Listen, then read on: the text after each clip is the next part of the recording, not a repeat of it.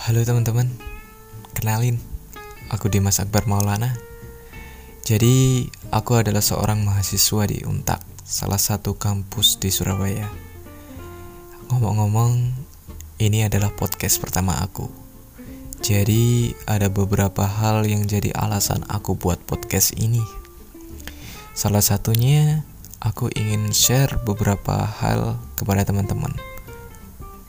Oh ya, by the way, Gimana kabar kamu? Semoga baik-baik saja ya di tengah dunia yang tidak baik-baik saja karena pandemi COVID-19 ini. Jadi, aku bakalan nemenin kamu dan ngomongin soal media sosial. Teman-teman pastinya sudah tahu. Sekarang media sosial sudah menjadi tren dan gaya hidup ya, teman-teman. Rasa-rasanya media sosial itu udah kayak kebutuhan primer, layaknya makanan dan minuman. Berbeda banget dengan kondisi di zaman prasejarah, saat manusia masih benar-benar menyatu dengan alam.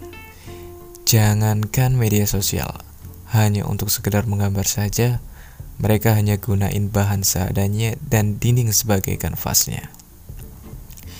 Tentunya beda banget dengan zaman sekarang ini Teman-teman bisa bayangin gak gimana jadinya kalau para manusia purba ini sudah kenal media sosial? Misal nih, misal Twitter di zaman bersejarah. Jadi apa yang mereka lakukan atau apakah mereka akan lakukan hal yang serupa seperti warga Twitter pada zaman sekarang? misal nih, misal mereka bisa tweet gini, uh, guys aku open PO nih. Kapak lonjong sampai matahari terbenam nanti. Free ongkir ya ke semua gua. Ke semua gua. Oh ya yeah, bisa custom juga ya teman-teman. Tambah kacau lagi kalau mereka bisa mutualan juga. Gak bisa bayangin kalau mereka ngajak mutualan. Oh ya yeah. Langsung saja kita ke topik kita kita akan bahas tentang media sosial. Jadi media sosial itu adalah media online di mana para penggunanya bisa dengan mudah berpartisipasi dalam jejaring sosial dalam ruang lingkup yang luas. Jadi teman-teman, media sosial memungkinkan seseorang untuk berkomunikasi dengan orang lain dan membangun jaringan sosial secara virtual. Setiap orang memiliki berbagai alasan dalam menggunakan sosial media.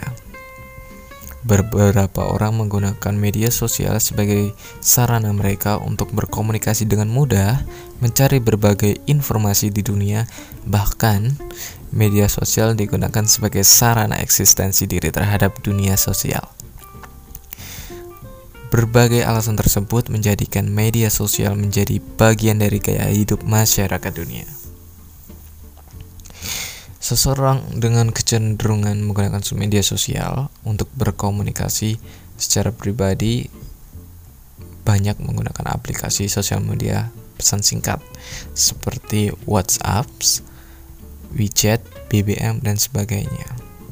Sebaliknya, seseorang dengan kecenderungan menggunakan sosial media sebagai sarana eksistensi diri biasanya menggunakan aplikasi sosial media terbuka seperti Instagram, Facebook, Twitter, dan lain sebagainya.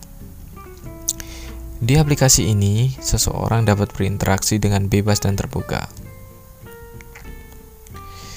Jadi, selanjutnya aku akan ngomongin tentang logika media sosial dari Van Dijk dan Paul pada tahun 2003 yang memiliki empat poin.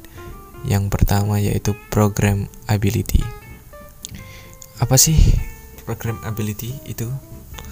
Jadi program ability itu adalah kemampuan media sosial atau platform media sosial untuk mengarahkan pengguna untuk memberikan tindakan kreatif mereka terhadap teknologi tetapi pengguna juga dapat mempengaruhi aliran komunikasi yang dialirkan diaktifkan oleh platform tersebut.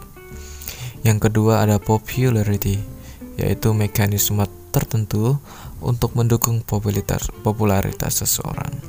Dalam hal ini, media sosial membantu untuk meningkatkan tingkat pengaruh sosial seseorang. Yang ketiga, ada connectivity, yaitu strategi atau mekanisme untuk meningkatkan efektivitas pengguna terhubung dengan produk dan manfaat sosial media. Datafikasi adalah kemampuan platform jejaring sosial untuk membuat data ke dalam berbagai aspek di dunia. Itu yang keempat ya teman-teman. Jadi dengan demikian memungkinkan pengguna untuk menganalisis, memprediksi dan melacak suatu informasi yang sudah dibuat. Ya, mungkin itu saja yang ingin aku bagikan kepada teman-teman. Semoga bermanfaat dan tetap jaga kesehatan teman-teman.